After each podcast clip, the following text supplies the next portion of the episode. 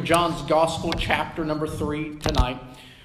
We spent the last time that we were in the book of John, we talked about his conversation with Nicodemus and how he had talked about that you must be born again. And we talked, we actually took a couple of weeks to talk about the salvation experience, and we talked about what it meant to be born again. But tonight I want us to look Uh, beginning at verse number twenty-two in John chapter number three. And we're going to read a testimony by a man by the name of John the Baptist. This is the same John that baptizes Jesus in the other Gospels that we read, and how that after Jesus is baptized, that the Holy Spirit descends on him in the bodily form of a dove, and the Father speaks out of heaven and says, "This is my beloved Son, in whom and in whom I am well pleased." And so John is getting ready to give a testimony of who Jesus is. He's getting ready to do to give a testimony of who Jesus is, because what we're getting ready to see is we're getting ready to see a controversy that is getting ready to happen between the Jews, between the between the Jews and the disciples of John.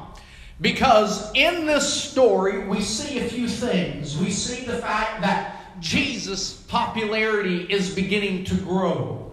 And he, his popularity is beginning to grow. His ministry is beginning to grow. His, his, his, his, his fame, so to speak, is, getting, is going out into all different regions. And so there is, a, there is some contention here between the Jews and John's disciples regarding things such as baptism, regarding you know, uh, regarding Jesus' ministry. And I believe that we can look at a few things here tonight that is going to help us understand how we are to operate as a church and what our mission and what our mindset is here. And so my intention tonight is, is to get through the rest of John chapter three tonight. And then so, and then by the time that we come back and we pick up in the book of John, we'll start in John chapter four. So that is my, that is my, uh, that is my intention here tonight. So the book of John's Gospel, chapter number three, I want to begin reading at verse number twenty-two, and we're going to read down through verse twenty-nine. And if we have time, we'll we'll continue reading on. John chapter three and verse twenty-two. The word of the Lord says, "And after these things came Jesus and his disciples into the land of." Uh, into the land of Judea, and there he tarried with them and baptized. John, Jesus here and his disciples were baptizing here, and John was also baptizing in, in Aenon near Salim, because there was much water there. And they came and were baptized, for John was not yet cast into prison. Then there arose a question between some of John's disciples and the Jews about purifying. And they came unto John and said unto him, "Rabbi, he that was with thee beyond Jordan," speaking of Jesus, "to whom thou bearest witness, behold, the same baptizeth, and all men are now coming to him." So what, what the Jews are saying to John's disciples is, listen, you baptized Jesus, but now it seems like everybody's coming to Jesus now. And so the question is, well, what are you going to do about that? Because it seems like that now Jesus is overshadowing, is overshadowing uh, your ministry. And John answered and said, "A man can receive nothing except it be given him from heaven. Ye yourselves bear me witness that I said, I am not the Christ, but that I am sent before him. He that hath the bride is the bridegroom. But the friend of the bridegroom, which standeth and heareth him, rejoiceth, rejoiceth, ah, I'm going to try to say that again, rejoiceth greatly because of the bridegroom's voice. This my joy, therefore, is fulfilled." And let's read verse thirty, because I think all of this hinges what we just read on this next verse, where he says, John speaking, "He must increase, but I must decrease." So let's take a look at this, because this is part of John's testimony. The Bible says that first that John is baptizing in a place called Aenon, near a place called Salim. If you, if you do a study, you'll find out that it is quite possibly that this place that we, that John is baptizing is actually first recorded or is close by First Kings chapter number seventeen. It is the place that the Bible says that God commanded the prophet Elijah to go to at the time when John, excuse me, when Elijah came on the scene in First Kings chapter number seventeen, and he said that by my word there shall not be rain nor dew upon the face upon the face uh, uh, uh, of the land, it, but except according to my word. The Bible says that at that time there was a great drought, but God told Elijah, go down by the brook Cherith, and I will sustain you there. So it is quite possible that this is near the place where Elijah was told to go by God, where the ravens would feed him. It is not just a place where there was water,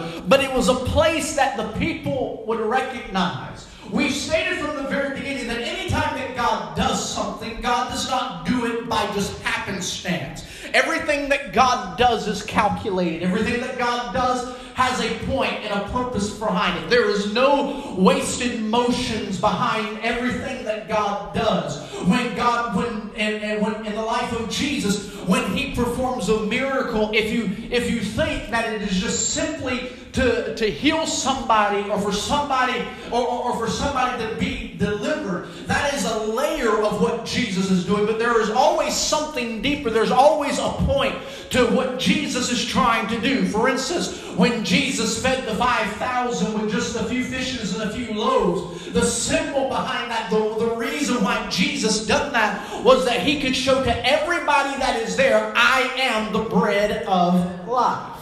That was what he was trying to do. And so anytime that Jesus does something, anytime that God the Father does something, there is always a reason behind it. But see, God took care of his prophet there. And so when the Bible says that John is baptizing in this place, it was a place that, that we know that the Jews would recognize, because the Bible says that John the Baptist would come in the spirit and the power of Elijah. And so John was given these people a very strong and unspoken message. He was trying to tell them, he was trying to tell the people, listen, I am the one that God has sent. I am the one that God has sent to bear witness of the light of the world. As you know, as, as we've read in other Gospels and in other passages of Scripture, when Jesus comes on the scene, what does John do? John stands up and he points his finger in Jesus' direction and says, behold, the Lamb of God that takes away the sin of the world. And so this place was not chosen randomly.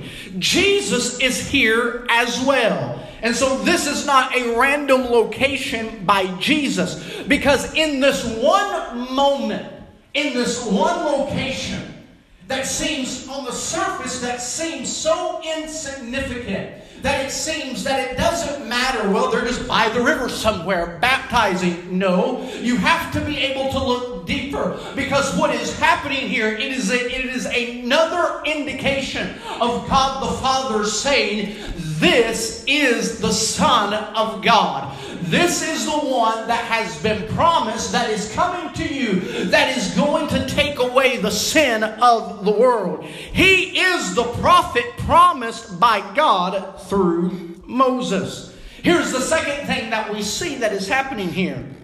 In these passages of Scripture, we see that Jesus is becoming more popular than John. In the Scripture, Jesus is becoming more popular than John. And here's there's the indication in this that this is bothering the disciples of John.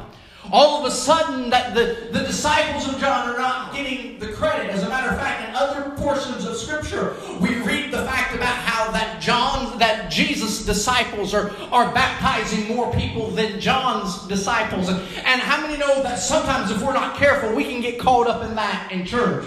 You know, you get enough pastors together, and, and, and before too long, we'll start talking about, well, how many did you have in your service the other day? How many how many did you have in, how many did you have on Sunday morning in your church? It reminded me of the, uh, of the pastor at camp meeting one time. That uh, another pastor came up to him and said, you know, well, how many are you running on your Sunday morning? And he said, well, I'm running between about five and six hundred. And uh, and that impressed the other pastor and stuff. And so one and so one Sunday morning, the pastor decided he was going to take off from his church and go over to that other pastor's church. And went in there, and there was about twenty or thirty people in the church. And he said, wait a second. He said, I thought that you said that you were running between about five and six hundred. He said, well, I am. He said, because thirty is between five and six hundred. And uh, and so and so a lot of the times what will happen is is we get to, is that we begin to start comparing ourselves. And that was what was happening here. And Paul would come and write in Corinthians, and he would say that those that compare themselves among themselves are not wise. Here's the interesting thing. You and I each have a particular ministry that God has called us to do. Not everybody can be the pastor. Not everybody can be the evangelist. Not everybody can be the piano player. Not everybody can be the song director or the children's director or whatever. But God has called each and every one of us to a particular form of ministry. We are a part of the body according to First Corinthians chapter number twelve. And we are jointly fitted together. And so it doesn't make any sense for the eye to look at the toe and begin to compare and begin to compare each other, because the eye doesn't function the same way as the toe, and the toe doesn't function the same way as the thumb. Everybody has their place. But what is happening here is, like happens a lot of times in our Christian circles, we begin to compare, we begin to we begin to look at each other to see, well, who's doing the better job? Who's doing this? Who's doing that? And that is what is happening here. And if we're not careful, what will happen is, is that we will become we will become bothered by other people's successes. Amen. Amen. We will become bothered by other people's successes. For instance, I'll just share this with you. The, one of the things that I hear a lot of is that if you have a big church, then apparently you must have compromised somewhere, because everybody knows that if you if you preach the truth and you preach the gospel, that doesn't draw a crowd. But that's not true, because the Bible says that if Jesus said in, earlier in John chapter three, he said, if I be lifted up, he said, I will draw all men unto me. So here's the thing. A large church is not a, is not a, a, or a successful church is not a sign of the fact that they have compromised or they have gone against God or they have done anything like that. And neither is a small church a symbol that they're not doing something right. Sometimes we have to get past this idea of comparing ourselves. Because when we begin to compare ourselves, envy, jealousy, strife begins to creep up. And the, the fact of the matter is, is I've seen more churches destroyed over, oh, oh, oh, oh, over nonsense, if I can, if I can say it just like that. Over things that really do not matter. What matters is, is whether or not if the gospel of the Lord Jesus Christ is being proclaimed. And John knows this. John knows that Jesus actually should be more popular than him. For one, he is the bridegroom. And John is just the guest. Think about that. John is just the guest here. John is the one that is that is that is that is sent before Christ to prepare the way for Christ. He is the one that the Old Testament described as the voice of one crying in the wilderness to prepare the way of the Lord. And so John here, and this is not in my notes, but I want to share this with you tonight, that John is the complete opposite of what Lucifer was. Because Lucifer, who we know as Satan, when he was in heaven, he was the anointed cherub that covered. He was heaven's choir director. He was the heaven's worship leader. He led the heavenly host in worship before the Lord. But pride got it. He was the one. He, he was the one that walked through the stones of fire. He was the one. He was the one that led people into the presence of the Lord. And here is something that is interesting. If you read the description in Ezekiel and Isaiah about, about Lucifer and how he looked, here was the interesting thing. His makeup was so much, he was made up of so many things that when he stood in the presence of God, he would reflect the presence of God so much that you wouldn't see him. And so I wonder, how often do we reflect the presence of God in a sin in so much that, again, and I know this kind of sounds cliche, that when people see us, they're not really looking at us, but they're looking at God. Amen. They're seeing the Lord. But I'm afraid that too often what is happening, what is happening in a lot of churches, is that we want people to see us. We want people to pat us on the back. We want people, and, and, and, and I believe that recognition and everything has its proper place in, in, in, in church. And we ought to recognize those that are faithful. We ought to recognize people that serve. That, those, that is not what I'm talking about here. But when we get to the point where we feel like we deserve it, and if you don't, and if you don't recognize me, and if you don't pat me on the back, and if you don't tell me good job, and, and, and it's, because here's the thing. Oh my goodness, I feel like I'm, I'm gonna dig in my heels just for a second. Here is here is here is the reality of uh, of the matter. If you sing, there's always gonna be somebody that can sing better than you. If you play the piano, there's always gonna be somebody that can play the piano better than you. As a preacher, as a minister of the gospel, there's always going to be somebody that can preach better than I can. There's always going to be somebody that can do it just a little bit better than you can. And you know what? That's all right. Because it's not really about us. God has called us to be faithful into what He has called us to do. And so John is realizing here that he is just the guest. And who would want to outshine the bridegroom? Who would want to outshine the bridegroom?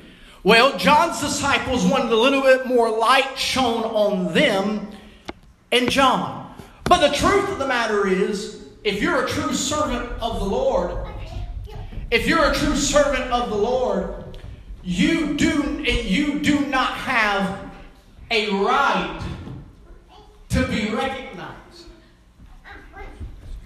That is what's interesting here.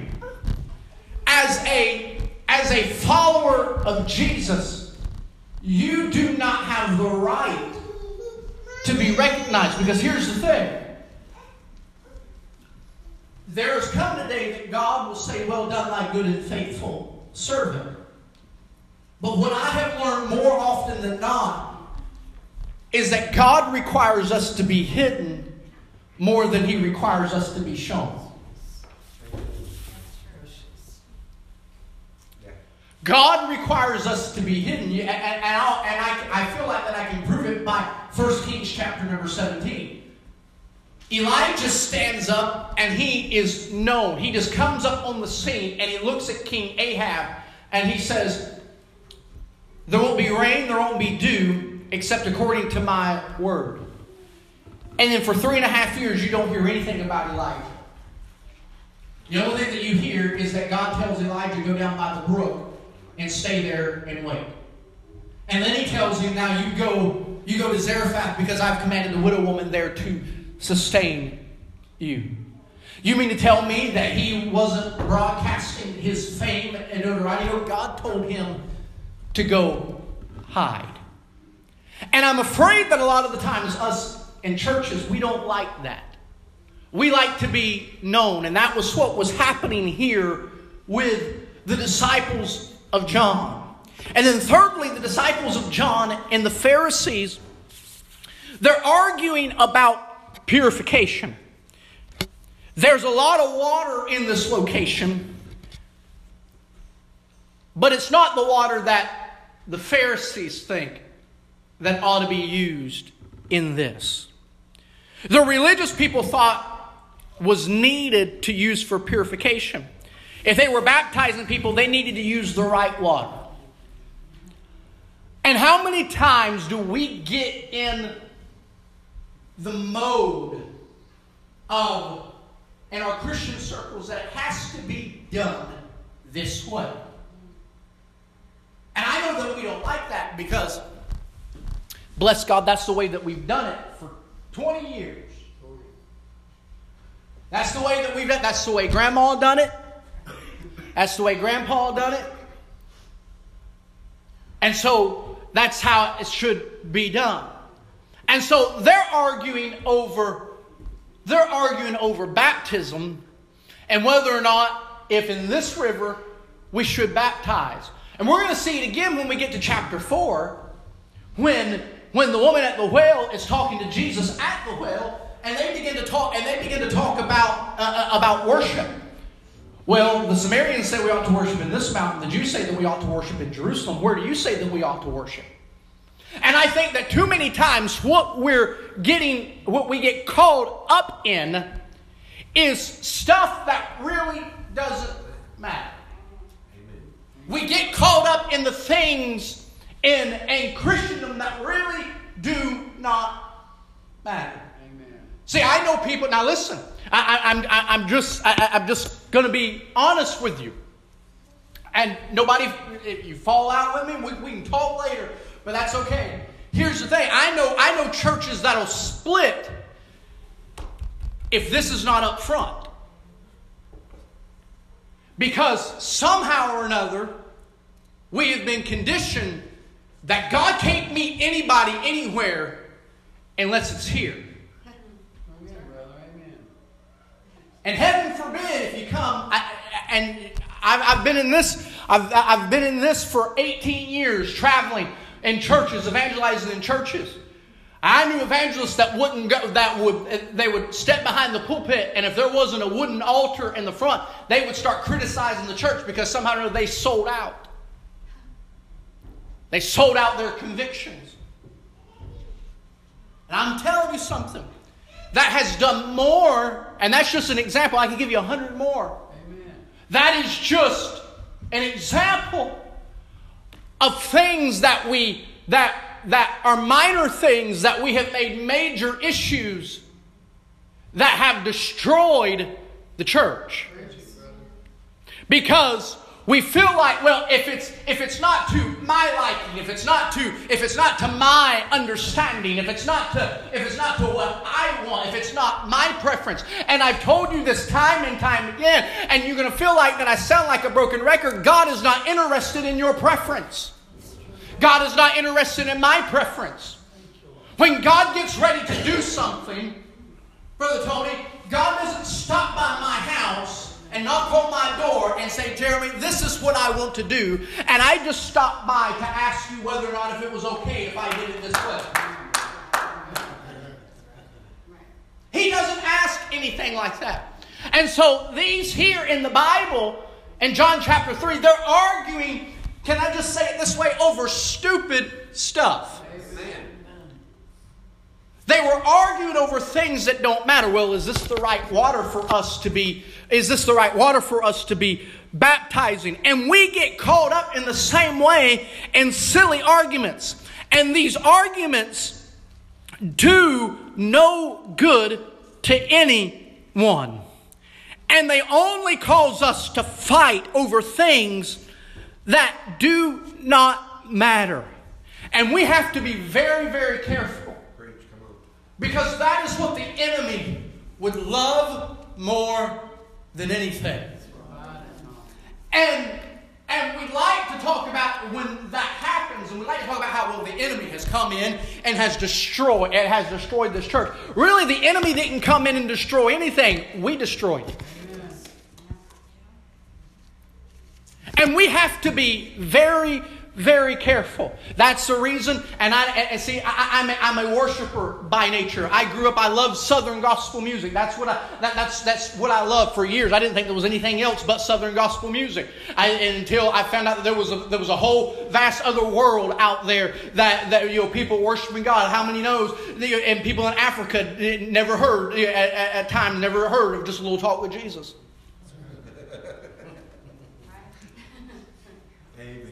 And so And people, I don't begin to understand, people worship differently. People, people praise God differently. I got, I, I, I was in a service one time, and and and and every time that the preacher said something that that that just hit home to this certain guy in the service, he he was a he was a basketball coach, and he would reach into his shirt and pull out a whistle, and he'd blow the whistle every time that he heard something. Now, now, and now, now here's the thing. Now I had to get used to that. But that was that was his that was his mode. That was his that was his worship, because here was the thing. I asked, I said, well, what's that guy's story?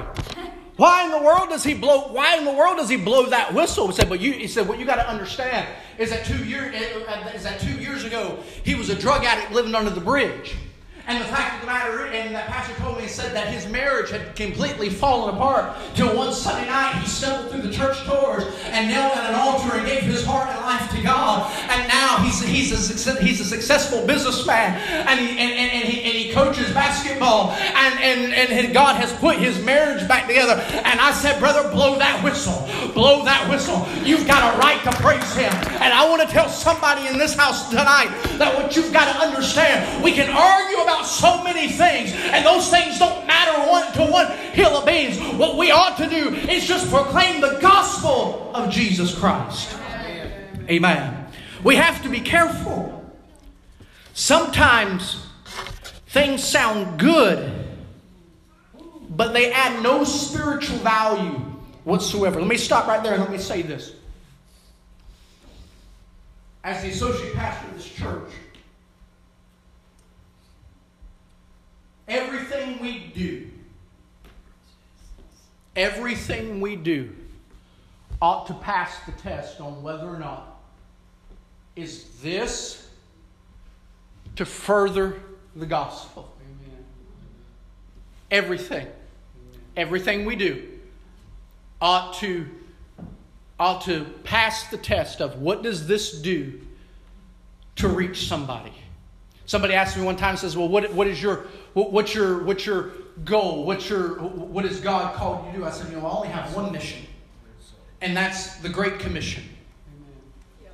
Churches have all sorts of different visions and whatever, but the only vision that I find in the Bible Amen. is the Great Commission. Go into all the world and preach the gospel. Amen.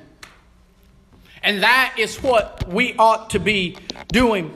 Everything that we do, individually and corporately, ought to be filtered through the lens of what does this do to bring somebody to Jesus. And if it can't bring somebody to Jesus, then don't do it. Amen. And that, it, Amen. Then don't do it. I, I, I there, there's so much more that I could say there, but time would fail me to do it. But sometimes things sound good, but they do not add a spiritual value. Let's not be people who do that. And John talks about the joy. It talks about the joy that he has in this. And here's my question. Does the presence of Jesus make our lives full of joy? Or do we worry about how we are seen by others? The presence of Jesus, when Jesus shows up. Because here's what I know. I know that when God shows up in our midst, I don't know if, it, if it's this way with you, but I know it's this way with me. A lot of the times when Jesus shows up, and the Spirit of God begins speaking to me, more often than not, it has something to do with just messing up with what I thought I had planned. But I'm wondering if, as God is moving, does that bring joy to our lives? And I really want you to think, I really want you to think hard. I want you to think hard about that, because our, our natural response is to say, yep, it does. But in the case that we read here in John chapter three, that's not what happened. Jesus shows up and is doing great and mighty things. People are coming to him and being saved. And the religious people are getting mad. Because, again, we already talked about the fact that they're not, now they're not the center of attention in all of this. And so when Jesus shows up and he begins to do things, does it fill our life with joy? I have to brag, I have to brag on you. I really do. I'm, I'm, I'm, I'm going to brag on you. Sunday morning during the Sunday school hour, I mean, my goodness, didn't the Lord move powerfully during uh, during Sunday school? And you guys responded to the move of the Spirit. It was out of the or, I mean, it, it was it was out of the ordinary in the sense of it, it, it, in the sense of that is not necessarily typical of what happens. And. But you people responded in such great fashion in that.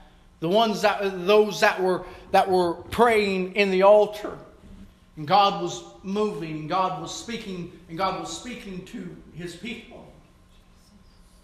Don't ever lose that sense of joy that happens that when God begins to move. Do Do we fill with joy, or do we complain about how things are being, or how we are being treated, or how things are done?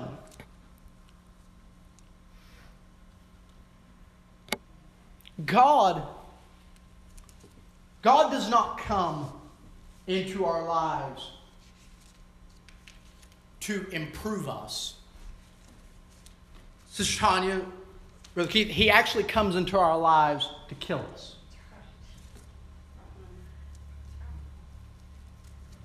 And we have a hard time with that. So, I say that to say this.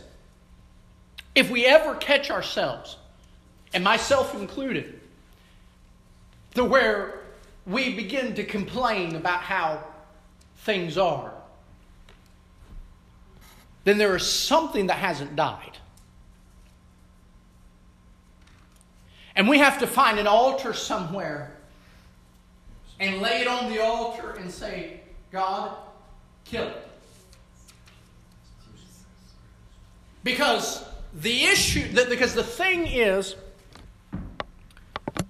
is that God is under no obligation to move or bless our lives with parts of our flesh that is still alive. And I know we, at times, it, me, I don't like to hear that. It's not a pleasant experience because it hurts, because it's painful. But I believe that it is time for the church to rejoice in his presence. And that is all that needs to fill our hearts. Here's the thing. As a minister of the gospel, I'm not the one that has to preach. I've been to camp meetings and I haven't pre- and nobody's asked me to preach. That's okay. I don't have to be the minister. I don't have to be the keynote speaker. That doesn't bother me at all. I don't have to have I don't have to I don't have to have the preferred seat. You can stand me up in a corner somewhere if somebody who's lost and undone and doesn't know Jesus needs my seat. I don't need I don't need a seat. That's not my seat. I'm dead to Christ. I don't have to have I don't have to have Uh, I, I, and, and I pray this, Lord. I don't have to have my, I don't have to have my way. And Lord, whenever I start to feel like that I have to have my way, kill it. Let it die. Because at the end of the day, his presence is all that matters. His presence is what is important. He is here. It doesn't matter if I am or not. I know that that's, now I don't want anybody to go out of here tonight and to say, well, Brother Jeremy said it didn't matter if I was here or not. That's not what I'm saying. But what I am saying is this, is that if Christ is here, It does not matter what else is going on. Because, again, in these passages of Scripture, it is not, Brother Keith, it is not about me. It is not about our preference and our styles or our method. It is about whether or not if He is glorified. Amen. And Jesus and John says in verse thirty here, because it hinges on this, and I'm going to wrap this up tonight. He must increase, and I must decrease. Amen. Do you know how to increase the presence of God in your life? Get yourself out of the way. Get yourself out of the way. And His presence will become greater in your life. I hear a lot of the times, so give me one minute and then I will fi- and I'm going to finish this up, Lord willing. I talk to people all the time that say, I don't understand God. I feel like God's not doing anything in my life. I feel like God is not moving in my life. And here's what I've learned. If you let somebody talk long enough, you'll understand where you'll you'll kind of understand the root of where they're coming from. And I would talk to them, would attempt to minister to them. I make it a point, now listen to me. I don't counsel people. I'm not qualified for that. I have no desire to counsel people. I'll tell you what the Bible says, and I'll leave it at that. And if it's anything deeper or stronger or, or of what have you, then there's people we can get we can get people in contact with and all of that. But I don't, but I don't counsel people outside of the Word of God. And what I have learned a lot of the times is there is something that they're not willing to hand over to God.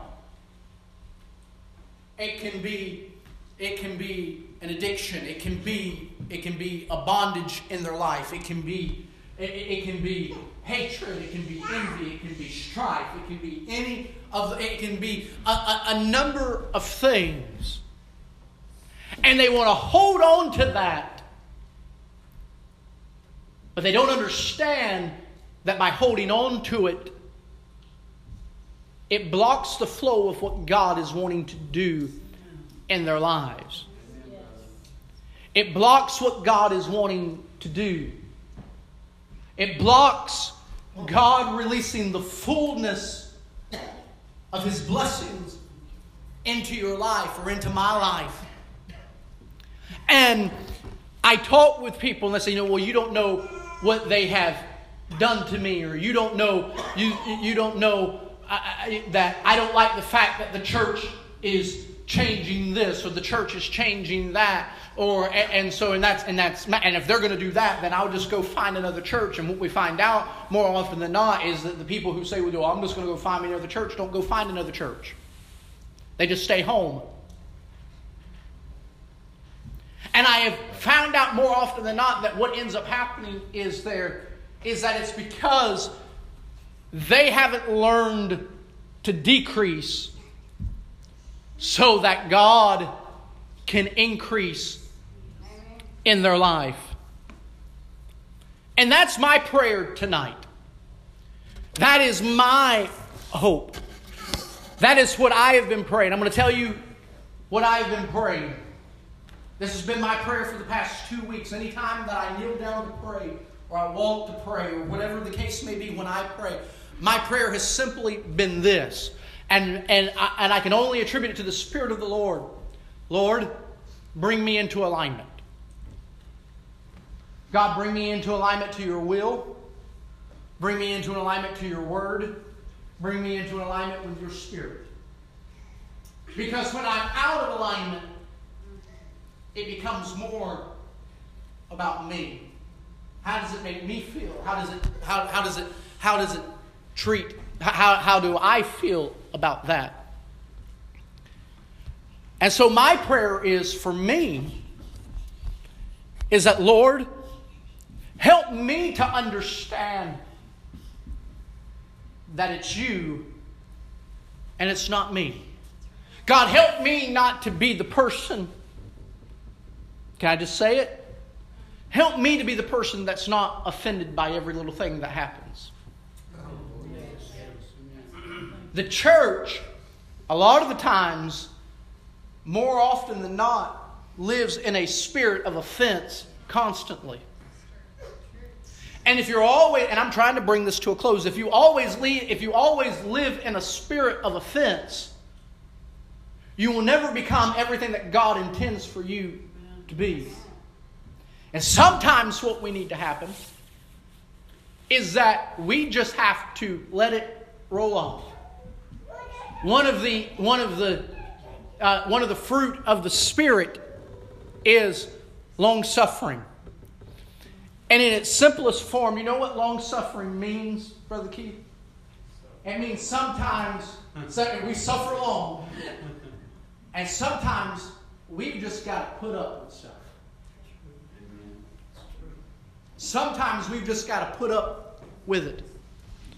And so my, my prayer for me and for this church is that we become people that it is less about us and more about the Lord. It is less about what I want. It is, it is less about what I desire. It is less about my preference. It is less about my need. And more about fulfilling the mission of Jesus. John the Baptist understood that. John the Baptist understood the nature of the calling that God had called him to be. And my prayer tonight is that we would be the same way. Amen. Let's stand all over this house tonight. I have I want us I want to pray this. And I'm normally not the type of person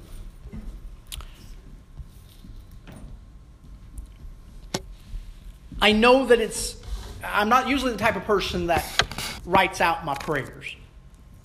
I, don't, I normally don't do that. I like to, I, I, you know, a lot of the times when I pray, I like to pray from the heart. But I want to pray this tonight.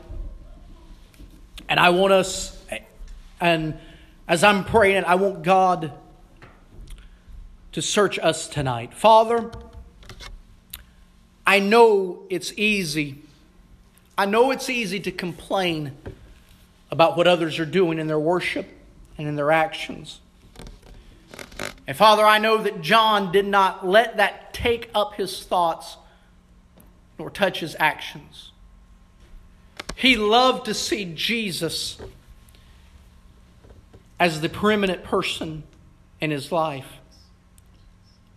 And John understood everything else, God, was not important.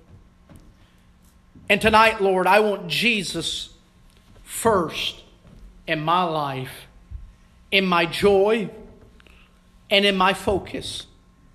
Other things will take their place, and they are a far distant second or lower. And Father, forgive me when I focus on things, or I focus on my position, or I focus on my perspective. Because, Father, honestly, when I do that, it leads me to say and do silly things. And I am tired of letting that get in the way of what Jesus wants to do and my joy at seeing Him lifted up. So, Jesus, I lift you up tonight. And, Father, help us to lift you up. In Jesus' name. Amen. And amen. Can we give the Lord a hand clap of praise?